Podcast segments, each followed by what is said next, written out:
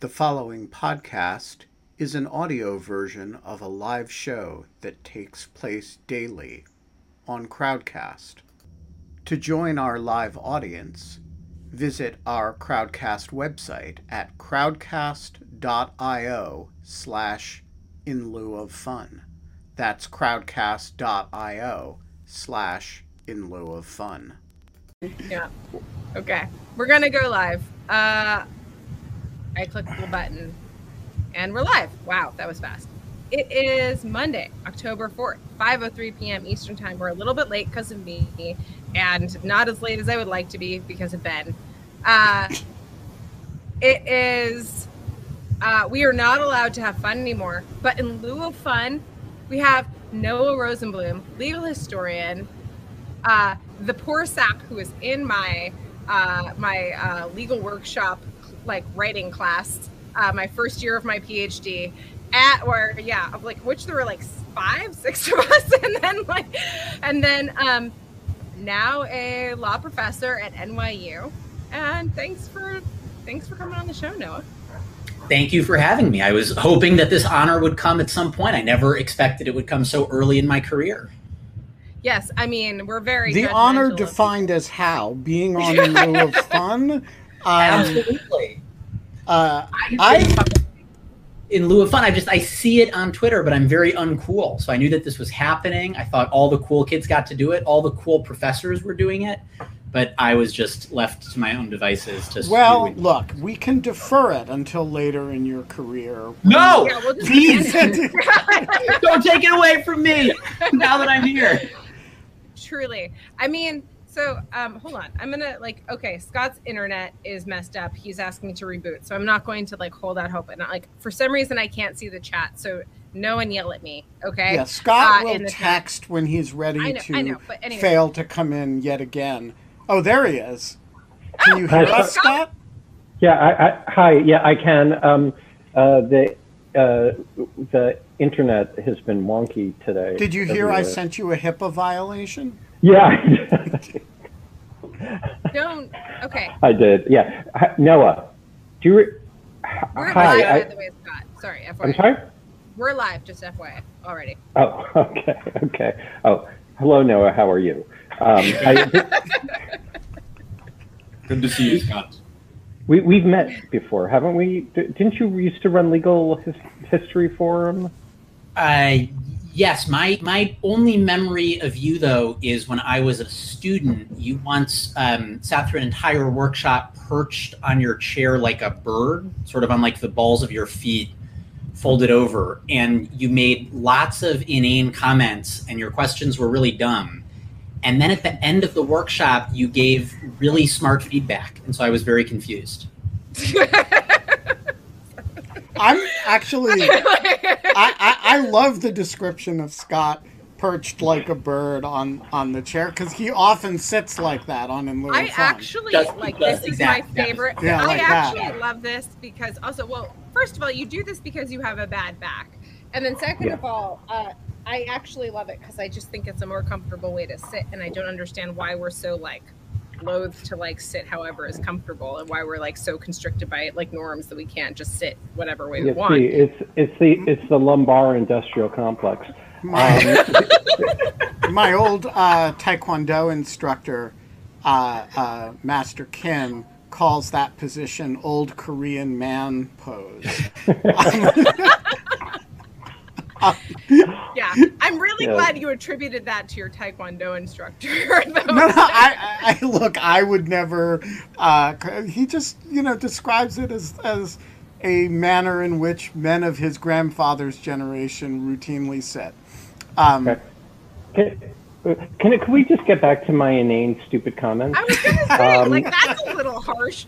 I don't think that he's Yeah. a name. Like, yeah, So, so, so like- was this a, was this a moot? Was I mooting somebody? Like, was it Yes, a? this was this was Oh, was that? The, oh, okay, Oh, okay. he was so in this is like a job talk. he was in I was. I was trying. Yeah, I was right. I was trying to um, simulate what it's like to give a job talk, and that's why I was doing a lot of inane, stupid comments. was amazing. I did not know who Scott was, and so I walk in here and I'm very intimidated and scared because I'm told there's a big law professor, and truly the questions were just like, I mean, whatever. It really felt like maybe he hadn't read the paper. And then at No the end kidding. of the talk, that never happens in a real job talk. well, but then it was more it was the disjunction. It was then the the comments at the end that showed that in fact actually Scott had understood everything about the paper and everything about the talk and gave really incisive feedback. So I was very disoriented. He's I see. do that to Okay. Well, the today, the Noah. the the, the, the, the, the combination of inanity, stupidity, and brilliance is It's my what you're is striving my for. brand. Yeah. Yeah, exactly. In Yeah. hindsight, let's, that to let's, let's, Perfect preparation for my own experience in the profession so far. gotcha. Okay, let's let, let's let's let's let's start this up.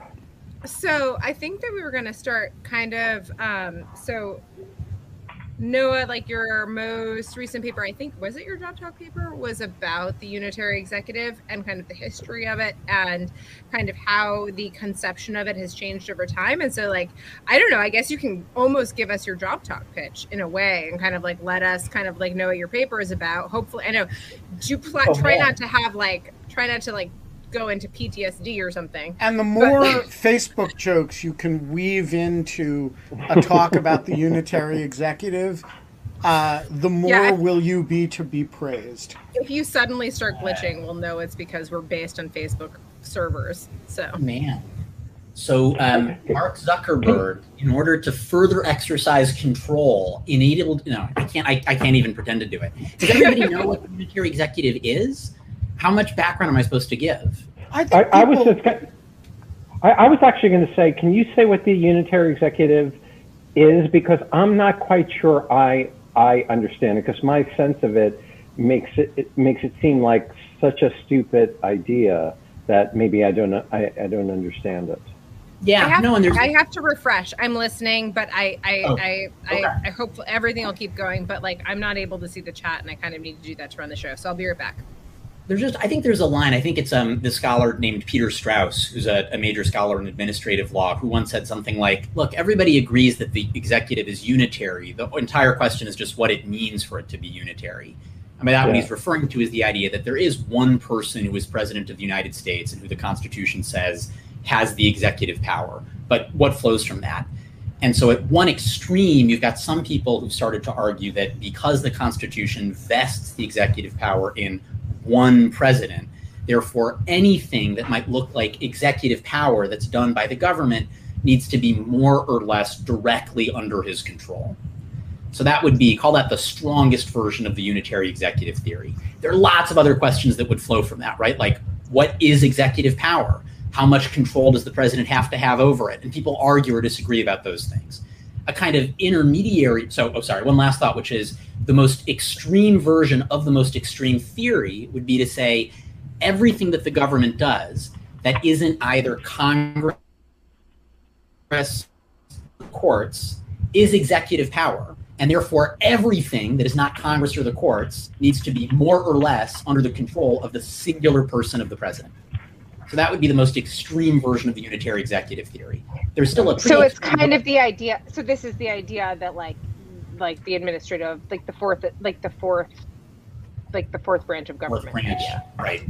Is really just should be just controlled by the president. So if, if you if you hold to that theory, right, the idea would be something like, you know, if if the um, I, I don't understand how the internet works, Kate. I hear it's a bunch of tubes. that's One okay of i don't is down, understand which is how why administrative Facebook law is down. works noah so That's I'm just gonna that's come up- also a bunch of tubes. Yeah. it is true. a lot of tubes. Yeah. the thought would just be something like if Facebook is down because there was some administrator who somewhere decided that they were going to pull the plug. If if Joe Biden got on the phone and said, "I demand that Facebook be back up," he could just call whoever pulled the plug and say, "I order you to plug it back in," and that person would have to do it. No dispute. That's what the law would require. And more importantly, if the law tried to prevent the person who was in charge of putting the plug back in from doing what the president ordered them to do, if the law gave them space to make their own decision or required they take other factors into account, or possibly disagree with the president, well, then that law would be unconstitutional, would have to be struck down. So that's the most extreme version. I- There, I- there I- are have- smaller. I, I was just curious. First of all, you you you this you explain things beautifully. Um, um, but um, my my question is like, what what i- what does the unitary executive do like on simple cases like the Fed chairs or something, independent independent agencies, like like how, how, how do they think about that? Do they say that's not executive? Yeah, no, your intuition's excellent. And in fact, it's sort of devastating, the question that you're asking, because the Fed chair is a perfect example of something which administrative lawyers, as we watch the drift towards a more extreme version of the unitary executive theory, are all freaking out about. And here we have to pivot from doctrine to history, because the truth about the unitary executive theory is that even though people want to root it either in the Constitution or deep in the history of American law, the kinds of argument that I just sketched out, you don't really find it in American law before the 1970s and really you don't find it until the 80s or 90s. And so when it's being made in the 70s and then the 80s and 90s, it's being made as part of a project to deregulate. And we can get into more of that, what deregulation actually means. But it's it's really pushed as a tool to give an executive power to cut through certain kinds of regulation. And that's highly identified with a more you know, neoliberal or, or conservative vision of government, which tends to be interested in a kind of insulated monetary policy, right? And protecting the sorts of decisions the Fed might make from political control. So you've got this inherent tension where, on the one hand, they actually don't want the Fed responsive to the political pressures of the government. On the other hand, it's kind of hard to figure out how you would insulate that actor from presidential control. And Scott's example is, like I said, it's just it's cutting right to the heart of it because surely the Fed chair is the one who's the most insulated. You know, for for those of for me, Greenspan has always been a piece of history, but like that story is so bound up with the idea of someone who can do something that's going to hurt everybody, but in the interest of preserving the integrity of the American economy. Um, so so just back to you, Scott the, the, there's no great answer to that question under the latest doctrinal test that was elaborated in Seila Law, which is a case from a couple terms ago.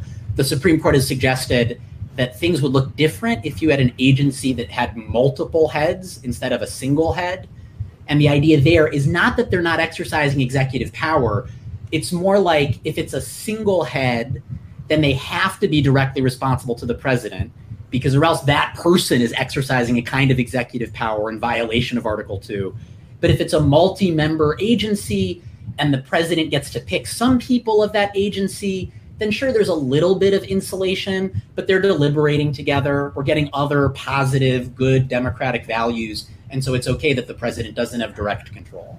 That's such okay. an interesting, sh- like, seemingly benign kind of like structural, like a structural outcome, like the structure of building something in that way, having such kind of like having such effect. I guess is is interesting. Like you'd think, like who would think that like having one person or two or three or six, like I mean, like well, I mean, I six, you start to get towards like, okay, half of them are appointed by a president and half of them are appointed by like whatever the body is or whatever.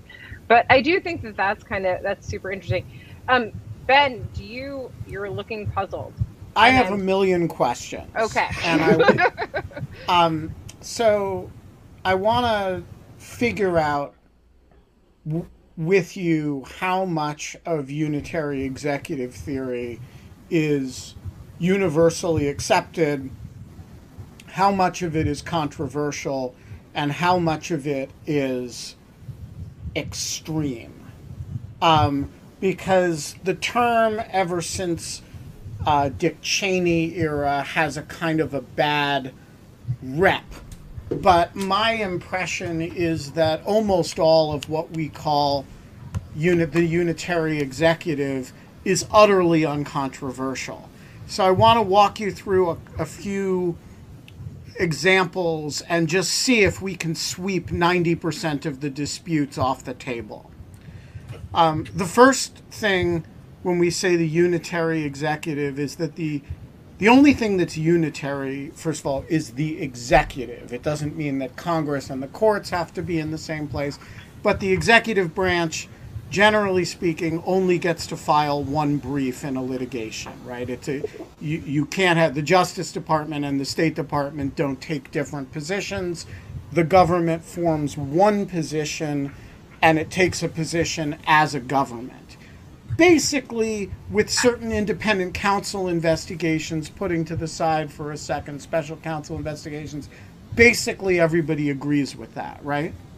Well, it's it's look, I I I, I, am just I'm remembering I, I was a law clerk when the Zarda case was being argued. I was at the New York Court of Appeals, and so it was being argued en banc at the Second Circuit, which happened so infrequently that my judge gave us the afternoon off to go hear the arguments. And the first question was from uh, Judge Lohier because the EEOC had filed a brief on one side and the Department of Justice filed a different brief on the other side. And so. Judge Lohier had an experience in government, started the argument by saying, What is going on here? And and it was amazing because the the Department of Justice lawyer said like. I actually don't have an answer for you, Judge, and frankly, I don't think I have to give one. And the EEOC lawyer said, "I'll tell you what's happened. Like the consistent position of this department had been that rights of, of trans folks and people and and um, and the, the, the, consistent position of the EEOC had been that discrimination on the basis of gender identity or sexual orientation was a violation of Title VII. Trump got elected. He wanted to change the position of the department. He didn't convince us we kept to the old line. This case was already in progress, and so blah blah blah. So so even on I think on that threshold level, should the government form a single coherent position? It's actually it's a it's a great question. I can understand why we might want the government to form a coherent position, but as a boring factual matter, there definitely there are definitely attested situations where it hasn't. But, but you just said the EOC said it's not going to listen to the president. Um, that's pretty big violation of the unitary executive. Forget you have multiple um, uh, uh, conflicting positions in litigation if you have an agency saying we're not listening to the president. I'm so, very happy amazing. that Scott said that because I was so, about so, to say that. So hang on a second, but let's let's take that case and ask how um, how um, uh, how unitary the executive really is. So first of all, a judge confronted by that situation basically says to the EEOC, "What the what the hell are you doing in my court separately from the Justice Department?" Right? Like the executive branch. The reason it's the first question is that there is an expectation that the executive branch only gets to take one position at a time. It can change its position, but it only gets to file one brief. Um, I remember during the Ken Starr era there was a fight between the Solicitor General's office and the office of the independent counsel over who got to file the gray brief in a Supreme Court case. And the reason was that the independent counsel took the position hey, I represent the United States for purposes of this case.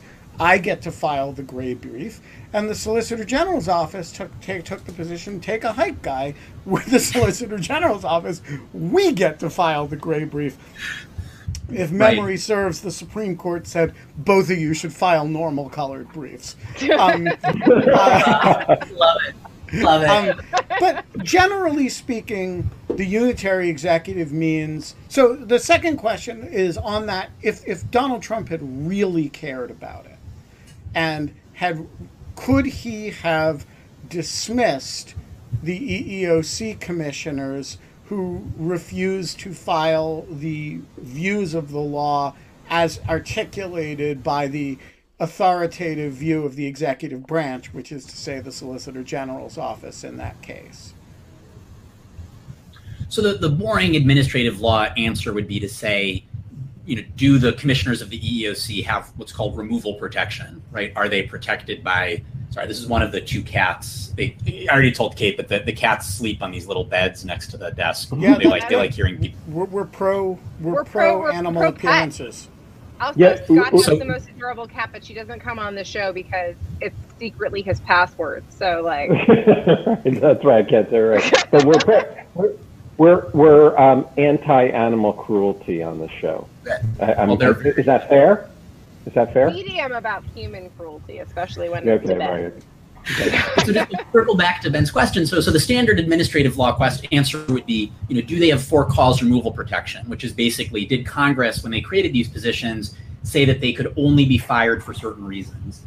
Now there's a question about what kinds of restrictions Congress can put on those positions and right now, we are living through a moment when when that law is in flux. But I think the standard line would have been that um, until pretty recently, it was thought that Congress was allowed to protect certain officers, and in particular, the heads of independent agencies, and that those protections included allowing them to be safe from being fired even for a policy disagreement. So the Okay. standard language was inefficiency, neglect, or malfeasance. And, and most authorities have thought that means that it, just because you disagree with the president doesn't mean the president can fire you. So let's can, can we can we just can we define the dispute as follows? Everybody agrees as a general matter that the United States only gets to take one position at a time with the with the caveat that there is a question of whether independent agencies can uh, take positions dis- distinct and disparate from that of the regular executive branch, and if they do, whether that constitutes a for cause basis for removal so that the president can harmonize the position of the executive branch. I think so. I, I don't. I don't want to. I, I, I feel like I'm becoming nitpicky, and I hate that. And so I'm. I'm really sorry. The the question that's sort of eating at the back of my head is, you know, Congress does make different. Dis- so so the necessary and proper clause gives Congress the power to build out the government, and at different moments that power has been understood to to reach further or less far. But Congress does make deliberate decisions to endow certain actors with, say, litigation authority. And so, just on this super boring question of like how many positions can the government take in a case, it does seem like my and I, I just I don't know the particular statutes on this, and it is super weird when the government turns up on multiple sides of the issue. But I don't think it would take us a lot of work to build a hypo together where you might be able to get a lot of folks to say, actually, in this case, it's okay that the government came in on two Uh, positions. okay, so, like, I- would all involve independent agencies. I agree that you can build the hypo.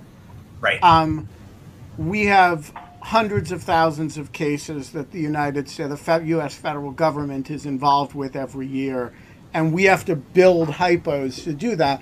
As a functional matter, the unitary executive means when the United States appears in a litigation, it takes one position in almost all cases vast, vast majority of the cases, absolutely. and, and that the disputes within the executive branch of what position to take are resolved before the United States goes into court. in the vast, vast majority of the cases, absolutely. Okay, that's point number one. Point number two. Um, functionally, I think the executive, the unitary executive, means that anybody who is wielding the executive power, bracket whatever that means, has to be a appointed by the president or subordinate to somebody who is appointed by the president. So even if the person is at an administrative agency, uh, supposedly independent agency, and even if that person is a party diverse from the president's party person, the Republican on the FCC, formally that person is nominated by the president and confirmed by the Senate. But isn't can I just like interject for a second here? I feel like what you're saying is like the entire idea behind kind of the firing and hiring power, which is just the idea that like whoever has the power, whoever has the power to like wield over you, like the loss of your job or the creation of your job, is going to basically be the one who like that is the branch in which you are in.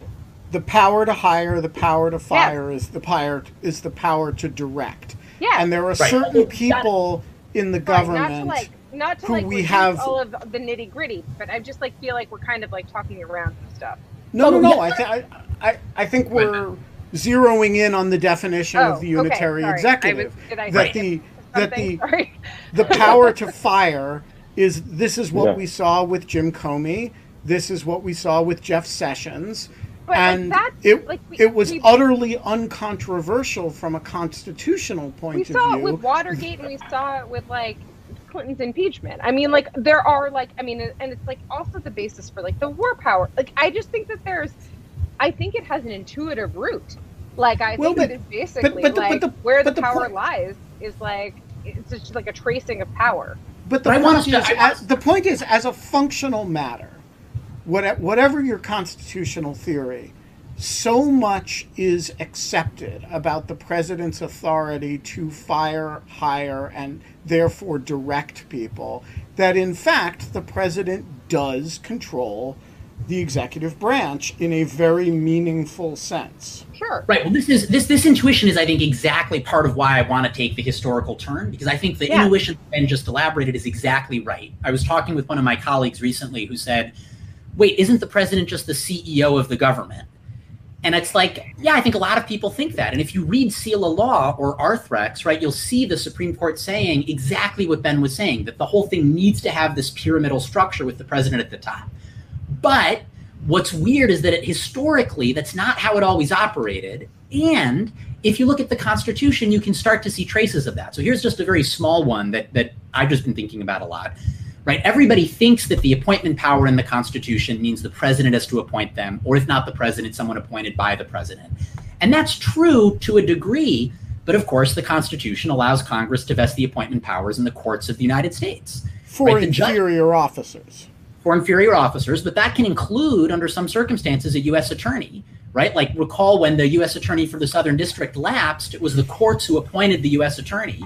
And the courts are designed precisely to be insulated from any political pressure. And That's this happened. This lifetime happened with. Gonzales in the U.S. attorney scandal as well.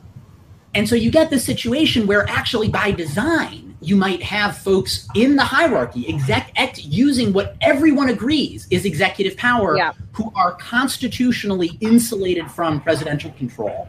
And that's like not that's not Noah's crazy hypo. Back to Ben's point, how often does it happen? Jesus Christ. Vanishingly small number of cases. The vast majority of the government is built out exactly as Ben said. And therefore that intuition is right 99% of the time. Hmm. But it matters a ton whether that intuition is in fact like the operative theory of the government because what about that 1% of cases? And sometimes, okay, back to the history, the 1% of cases is precisely where we might be worried about government accountability. So in the 1920s, right, they're building out the federal budgeting process. This is this is it's in my job talk paper. There's also a great article about this by my friend John Dearborn, who teaches at Vanderbilt, who's a political scientist. I'll find It's it. the Budget and Accounting Act of 1921. And Congress is recognizing that it's just not able to to run a um, basic. I mean, I'll, I'll give you more of the backstory if you want, but the federal budget is a mess, and so they want to let the president pitch a federal budget to Congress. And, and Congress recognizes that if they allow the power of the purse to go into the executive, they will have given up just a tremendous amount of power. So, what do they do? They create an office whose job it is to audit the executive, called the Comptroller General, who enjoys like a 15 year term for cause removal protection. And at least at one key moment, that officer claims the right to decide on whether any money that the president wants to spend is in fact being spent in accordance with Congress's wishes.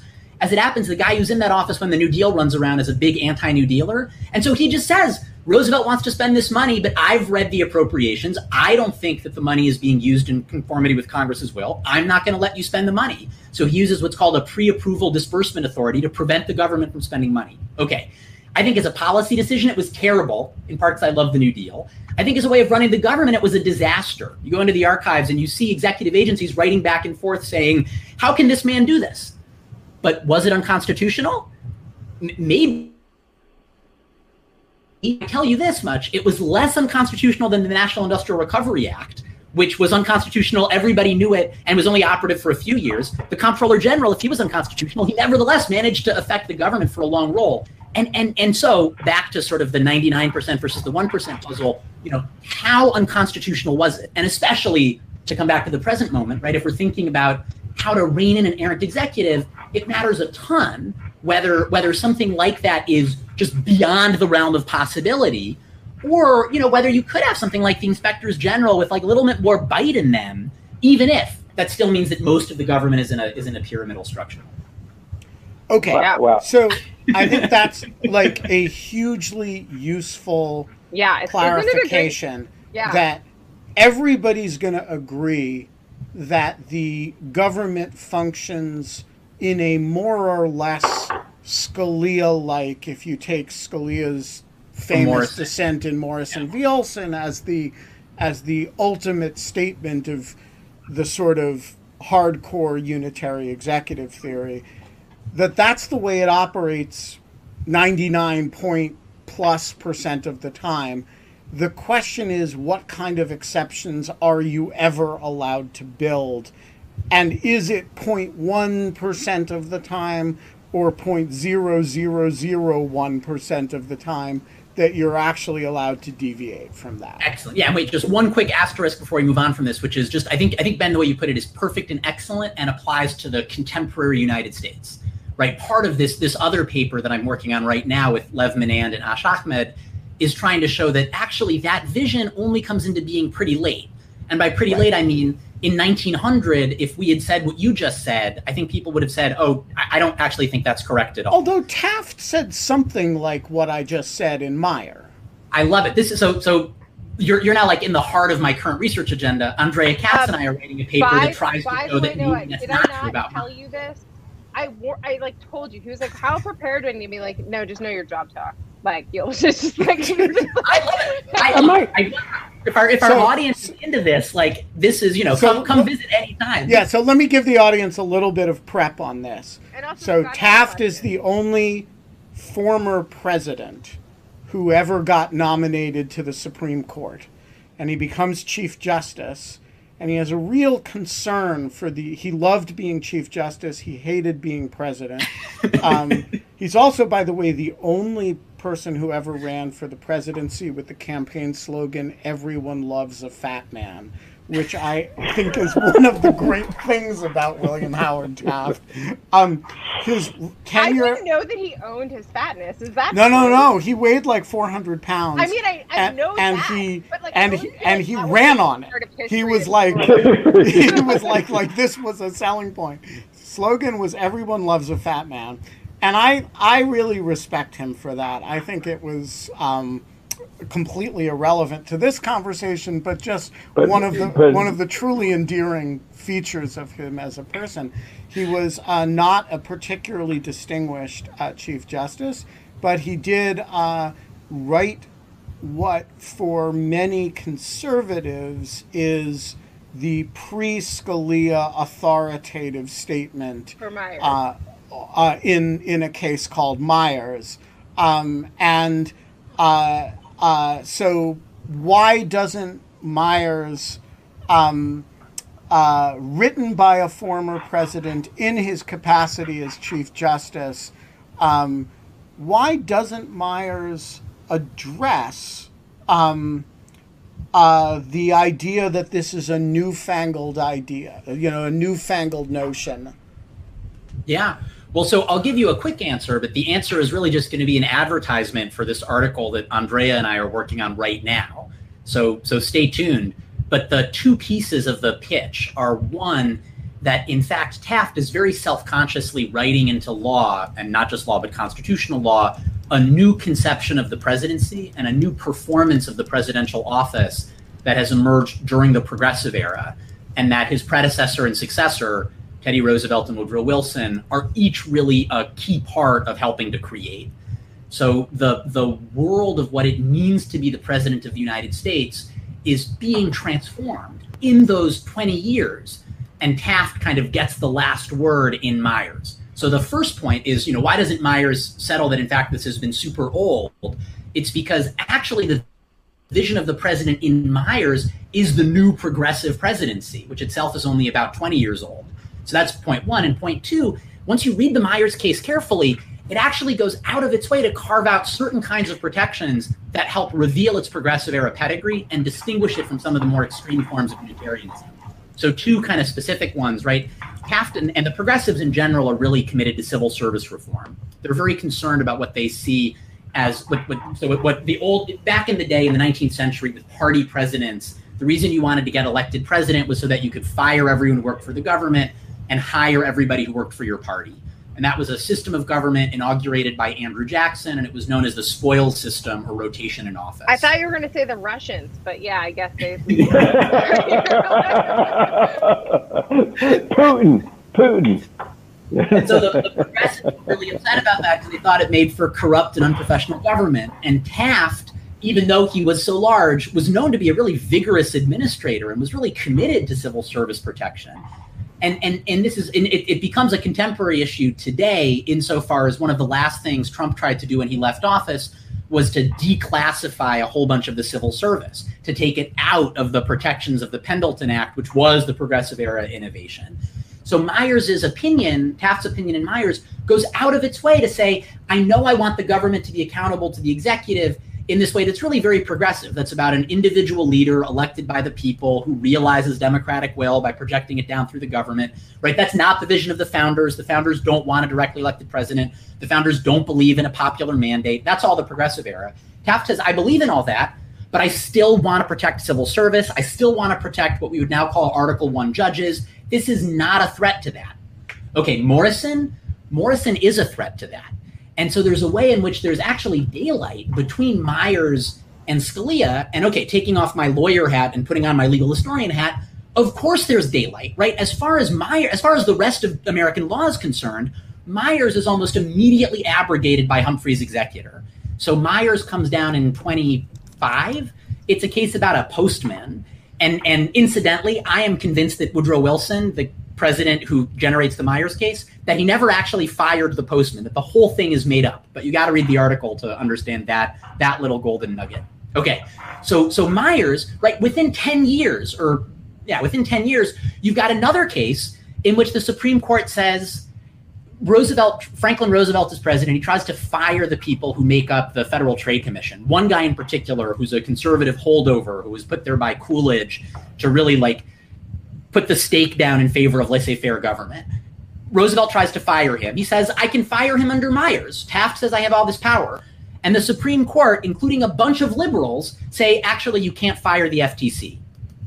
And so from, from the time that Humphrey's executor is decided until basically a few years ago, it was widely understood that Myers is Myers was was more or less dead letter or was mostly dicta. And the only people who tried to rely on Myers were those crazy Republicans in the Office of Legal Counsel in the Reagan administration who use it to come up with this cockamamie idea that the president can control the administrative state and issues this executive order called 12291 and it just happens that that becomes the entire foundation for the government that we have today, adopted wholesale by Clinton, Bush 2, Obama, Trump, and now Biden. So this this tiny little line from Myers, which as far as American legal history was concerned, was basically abrogated by Humphrey's executor, has a second life inside the government because of executive branch lawyers, and now is getting written into doctrine through Seila Law. Right back to Ben for a minute. He said he said Scalia's vision of an executive in Morrison. The key point is that Scalia writes a dissent in Morrison, and even someone like Rehnquist, who's a very strong conservative judge, says, Antonin Scalia, you are out to lunch. Okay, that dissent from Morrison is now becoming the law. And that's not a 1920 story, that's a 1980s to 2020 story. Yeah, okay, sorry, yeah. specifically really the well 1990s really story, when Democrats, when Democrats watched Ken Starr. You got it. It's and that story. You, in fact, so Ben, we got to talk more about this because one thing to me that I don't understand. I'm I'm only 35, right? So I come to this and like that whole era is like my beginning of political consciousness, but I don't understand the dynamics. When Bill Clinton is elected president, I think my sense from reading the sources is that people expect a break with the kind of government that we had under Reagan and Bush one. And, and in particular around this centralized executive administrative control. So I wrote a book about this. And so when Well, well, I should read your book. Yeah. And um, and I Man, think I, I've always wanted to say that. Uh, that man, just to, re- I mean, like, okay, this is exciting. Ben, tell us about this book. Well, so the book is a is a critique of. It's actually my first book, and it's a history of and critique of the Starr investigation, um, based on a series of interviews that I did with Ken Starr right after he sat, stepped down. Um, and look, you are quite right. When Bill Clinton came in, one of the first things he did was he signed a reauthorization of the independent counsel law, which had been allowed to lapse. And he did it over the uh, rage protest of his of his White House counsel, Bernie Nussbaum, who correctly warned him that uh, he was it was the ultimate cell phone, um, and um, the result was the firing of Bob Fiske as a regulatory special prosecutor of the Bob Mueller variety, and his replacement with Ken. And um, this was uh, so you're right. They came in with this quite, you know, Humphrey's executor Morrison esque no- notion that we can live under this regime and then they had to live under this regime and they couldn't do anything about Ken Starr. And over the course of uh, the su- subsequent seven years and uh, and a number of felonies along the way, by the way. I mean, they were hardly innocent bystanders. Um, they came to regret that decision very much and a lot of liberals, and if you want to understand Elena Kagan's solicitude for uh, uh, the plight of poor presidents in, in unitary executive matters, uh, think only that she was in the White House counsel's office in this period of time. This is great. This is great. This is gold. I will this, check out the book. You're exactly no, this is, you're, this confirming is, my intuitions. This is exactly where this newfound consensus comes from. It's all about the independent counsel law, and the the um, and as as people watched. So the the other side of this is the non-constitutional side of Scalia's dissent in Morrison which is the predictive aspect of what the independent life under an independent counsel law was like. And it came to be the most quoted thing in, in you know, as liberal columnists would. Uh, they would find their sudden newfound respect for Antonin Scalia, who had predicted the Starr investigation, which, of course, uh, like I'm sure he didn't think of as himself having predicted, but but you know he was describing Lawrence Walsh, and they were reading it as about Ken Starr. Um, but the point is, by 1999, when the law comes up for reauthorization, it had gored everybody's ox. It had no constituency, and so it is allowed to lapse.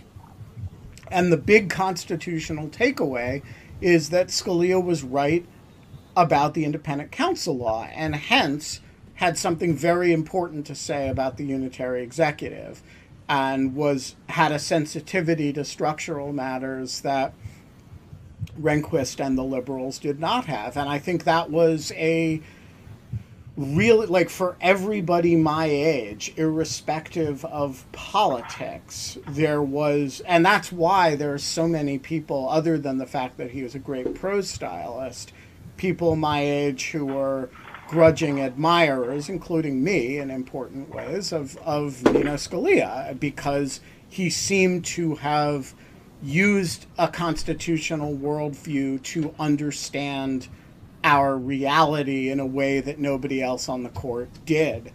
Um, and I think that's the explanation. And so there's a there's a spirit of suspicion um, of everything. Now it got complicated because of Dick Cheney, but um, but I think there is a a sensitivity to the idea that the president needs to be able to fire people that traces its roots directly to if you're a Republican, Lawrence Walsh, and if you're a Democrat, Ken Starr. And it's all a matter of agreement by about 1997. Hmm. So Scott's the right. Scott's the right age. Do, does that sound right to you? Hundred percent. Hundred percent. I mean, I actually think that that's um, n- not surprisingly, but that's really insightful. And I think um, the, the, the other factor, the the cha- the other factor with Cheney that makes it really uh, difficult is that early in the Bush administration, the administration started taking the view, and a lot of liberals went to town imputing this view to them, but they did to some extent take it that the unitary executive also included substantive powers. I don't Right. know why I thought. Hold on, Ben. Just what we have to go to questions because we have like ten minutes left. But like, I I also want to say, Noah, I apologize for ever misleading you that we would get to the second topic that we just. This discussed. is great. I I've had was a, I've had a blast. this, I know so has everyone else. It's been like the like the chat has loved you, and like Ben, like and Scott, obviously, like everyone has great questions. Um, I just want to say that like I have many times been like, oh well, maybe like people won't have like, and I knew that this wouldn't happen, but I was like, maybe no one will have anything to say about the unitary executive. maybe it'll just be a big snore fest, and we'll have to move on to like like secondary I- order rationales for regulation. I, I, I, this also proves my point, which is that I've, I, I say, I've said before but that you should always teach a super boring subject because you'll just sound so interesting in comparison. Noah, I feel like I need to come to your house after the show's over and for you to talk to me endlessly. You are just, you are so interesting. Scott, I just I'm so that. flattered, but now I have to say that I have modeled my entire scholarly demeanor on on what you said in those comments that you gave to whoever that poor person was in the mock job talk. So I want you to take credit for everything that you have enjoyed about my conversation today. Oh, I, I, I, I, I will. He Oh, will, yeah. don't worry. Like looking at Yeah, a mirror. and- right. Yeah, and I'll I'll uh, I'll send you my Ven my Venmo username.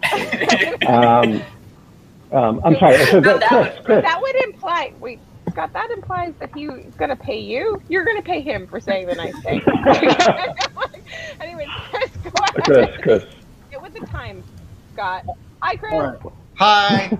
Hi. Uh, so, Noah, as a legal historian, I'm wondering if you have any uh, insights on uh, what preceded the DOJ's memo uh, about not uh, charging a sitting president, um, and whether you think to prevent future Trumps uh, that that memo should be formally withdrawn um, and then what, what other what other mechanisms uh, could you imagine uh, the other branches, uh, legislative or judicial, putting in place to sort of, um, you know, while respecting executive authority and and uh, checks and balances, uh, to sort of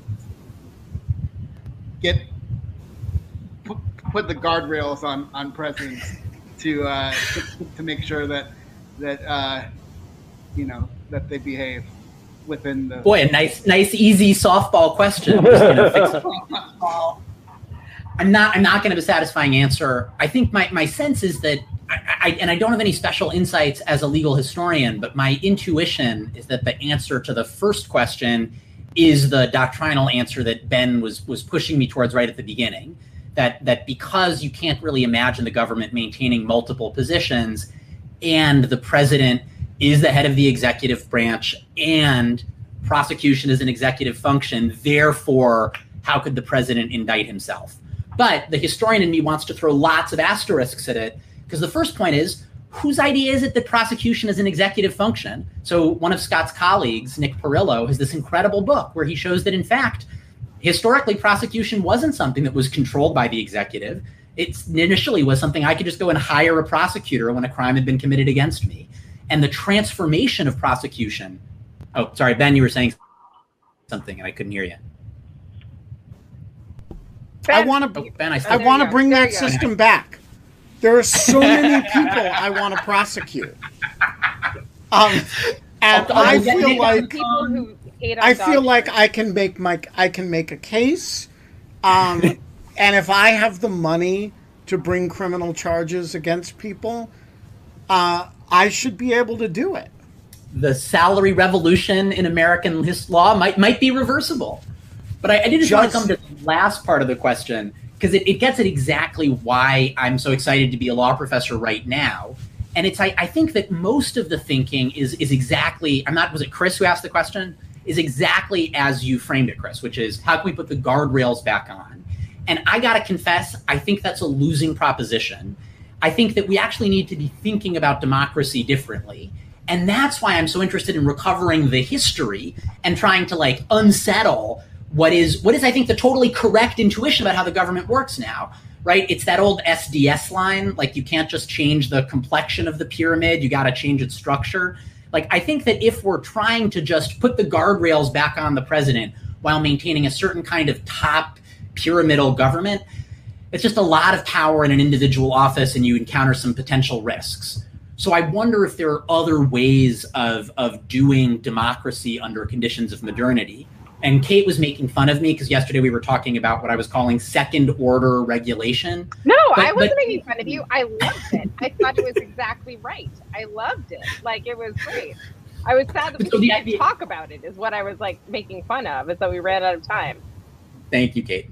But basically, I'm, I'm really interested in ways of, of could you do government in ways that might um, encourage certain kinds of citizen behavior that therefore makes it less likely that you get someone like Trump, or that makes us less dependent on you know one individual at the top. Yeah. And and you know that's what makes me a hopeless idealist. But that's that's basically what I'm thinking about. Kind of like Cass Sunstein's nudge, but, uh, But- But ground up, More- like let's let's self let's self organize. More more worker owned cooperatives, less less um, behavioral economics. Yeah, Ben, you're weirdly muted. But that's It, Uh, it's more like Joel the Nudge, actually. oh yeah. Um, okay, Cool. Doctor Doom. Uh, Joel is a guest. Doctor Doom, are you there? I am. Okay, great. Go ahead with your question. So I have a couple of questions, Noah. In the absence, in the absence of a of a change in this concept of the unitary executive, um, does the does the president actually have the ability before the time that they're impeached uh, and convicted to pardon themselves? And then, secondly, uh, under this theory of uh, kind of uh, organizing uh, the U.S. as USA Corporation, with the CEO as uh, as the ultimate administrator and the board being the the Congress and the shareholders being the voters, um, why how how is it constitutional to be able to uh, protect the civil service? Why couldn't Trump fire Fauci?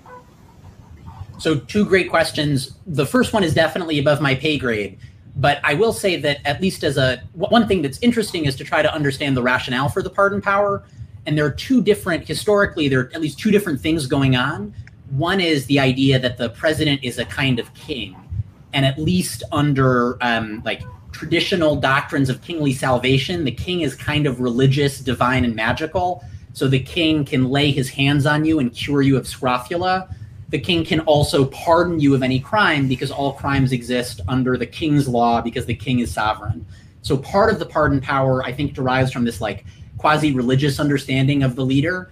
And if that's the understanding of the pardon power that you have, then why couldn't the president pardon himself? God can do whatever God wants, and so divinity, boom.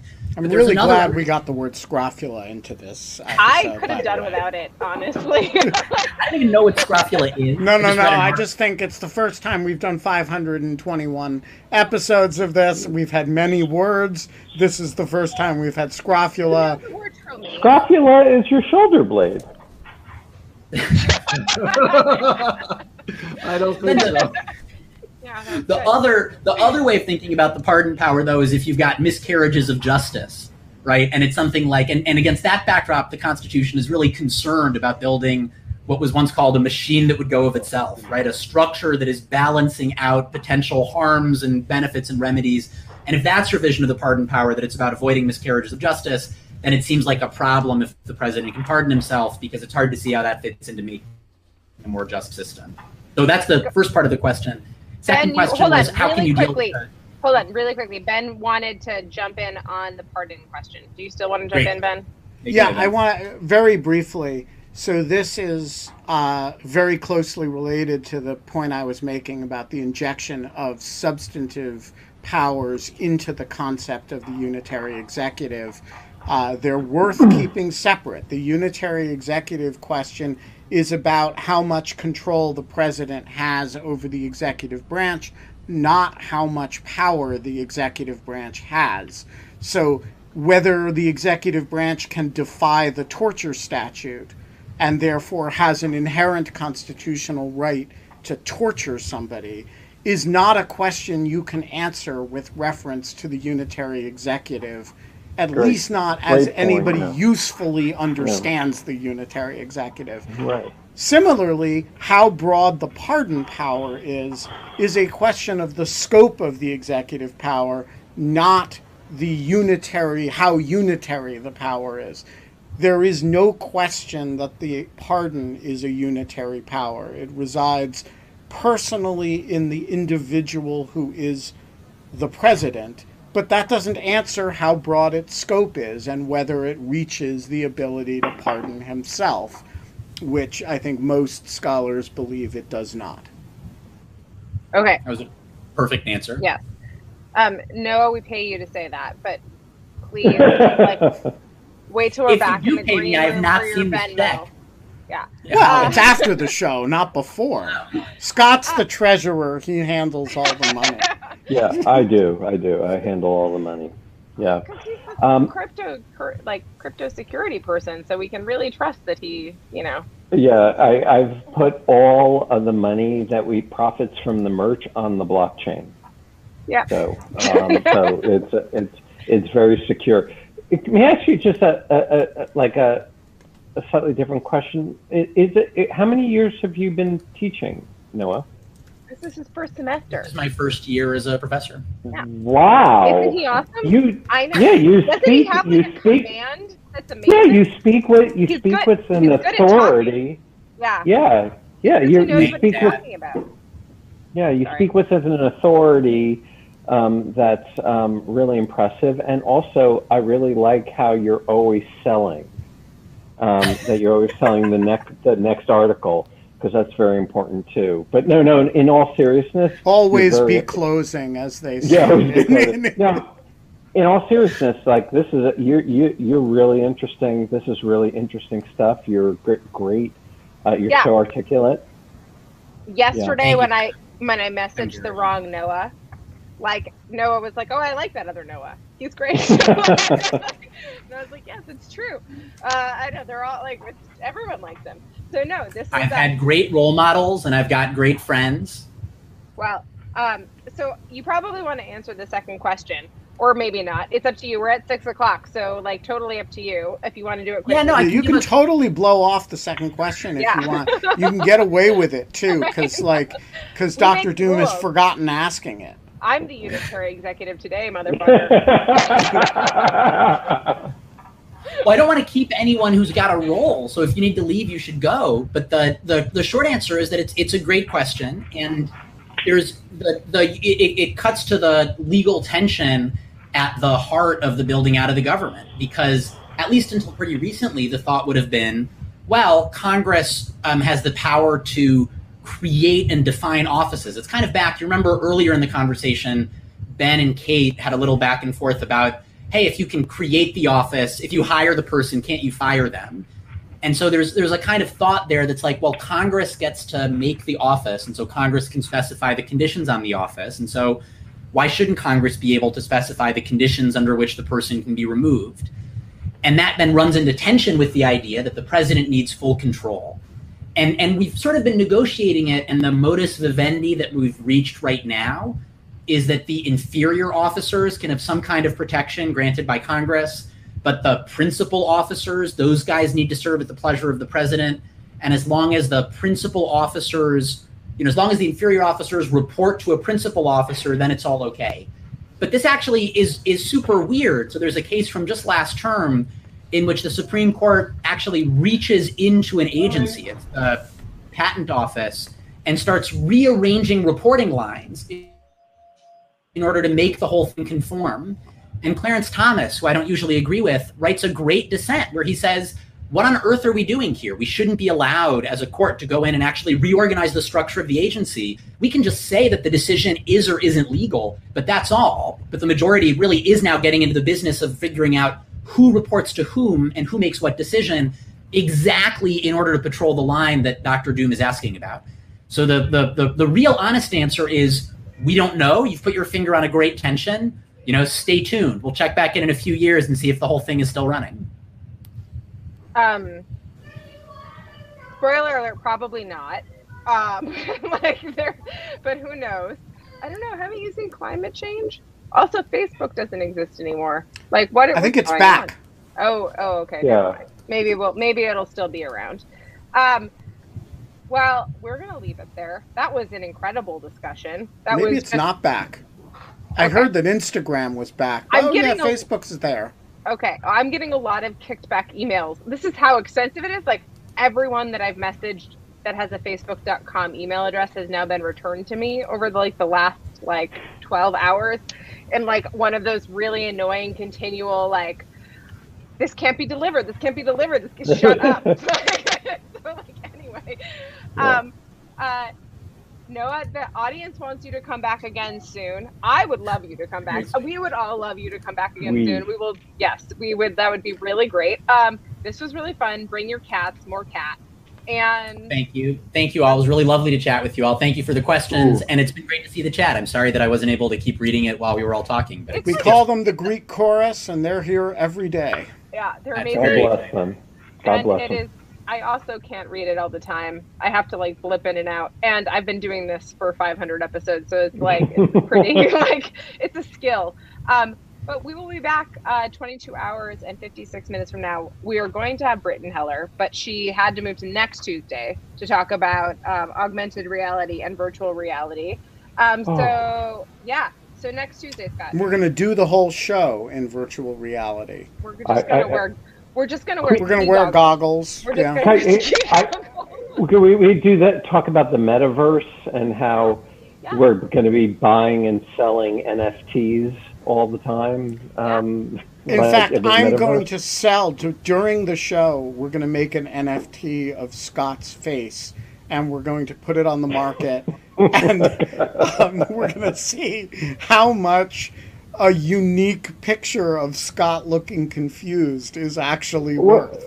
Or, or how about this? How about we sell off like um, like my first tweet or something, and then we use that money um, for to buy what- a candy bar. or to, Bribe people. to to to um, to defray expenses associated with the show.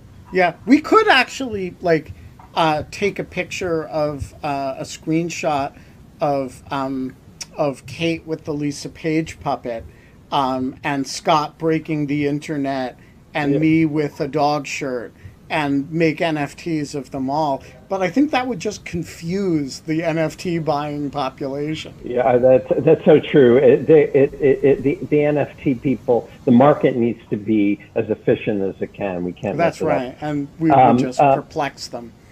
Yeah. Um, by the way, I did not know when I was looking at the merch. There's actually a Lisa Page puppet bag. Bag, yeah. Yeah, I have like four of them, and I take them to Whole Foods, and every day I just hope someone like is like, "Holy shit, is that a Lisa Page puppet?" And I'd be like, and I'm like, "Yes." Um, Yeah. But no, it hasn't happened yet. But I'm trying. It's still ha- yeah, like Brooklyn's a big place. It'll, uh, who knows? Um, I have to come to DC. Um, okay, Noah, it was so lovely to have you. We are not allowed to have fun anymore. But in lieu of fun, we have two cats and a unitary executive. Ooh, nice, nice. A great substitute for fun. Thank you Yeah. all again. Bye bye now.